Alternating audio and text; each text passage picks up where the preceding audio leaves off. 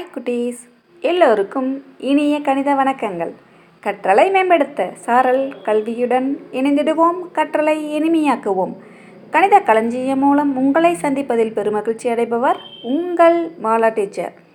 கணித களஞ்சியத்தில் இன்றைக்கி நாம் பல கோணங்களை பற்றி பார்க்க போகிறோம் மூன்று அல்லது அதற்கு மேற்பட்ட பக்கங்களை கொண்டு உருவாக்கப்பட்ட மூடிய தள வடிவம் பலகோணம் ஆகும்.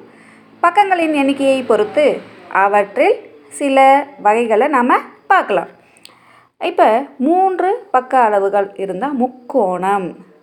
நான்கு பக்க அளவுகளை கொண்டிருந்தால் நாற்கரம். நாற்கரம் அப்படின்னா அதுலேயே நாற்கர குடும்பத்தில் இருக்கிறவங்க எல்லாருமே அடங்கிடுவாங்க சதுரம் செவ்வகம் இணைகரம் சாய் சதுரம் எல்லாமே அதிலே அடங்கிடுவாங்க சரிங்களா? சரிவகம் உட்பட. அடுத்தது ஐந்து பக்க அளவுகளை கொண்டிருந்தால் அதற்கு பெயர் ஐங்கோணம். ஆறு பக்க அளவுகளை கொண்டிருந்தால் அருங்கோணம். ஏழு பக்க அளவுகள் கொண்ட வடிவத்துக்கு பெயர் எழுகோணம். எட்டு பக்க அளவுகளை கொண்டிருக்கும் வடிவம் எண்கோணம் ஒன்பது பக்க அளவுகளாக இருப்பின் நவகோணம்.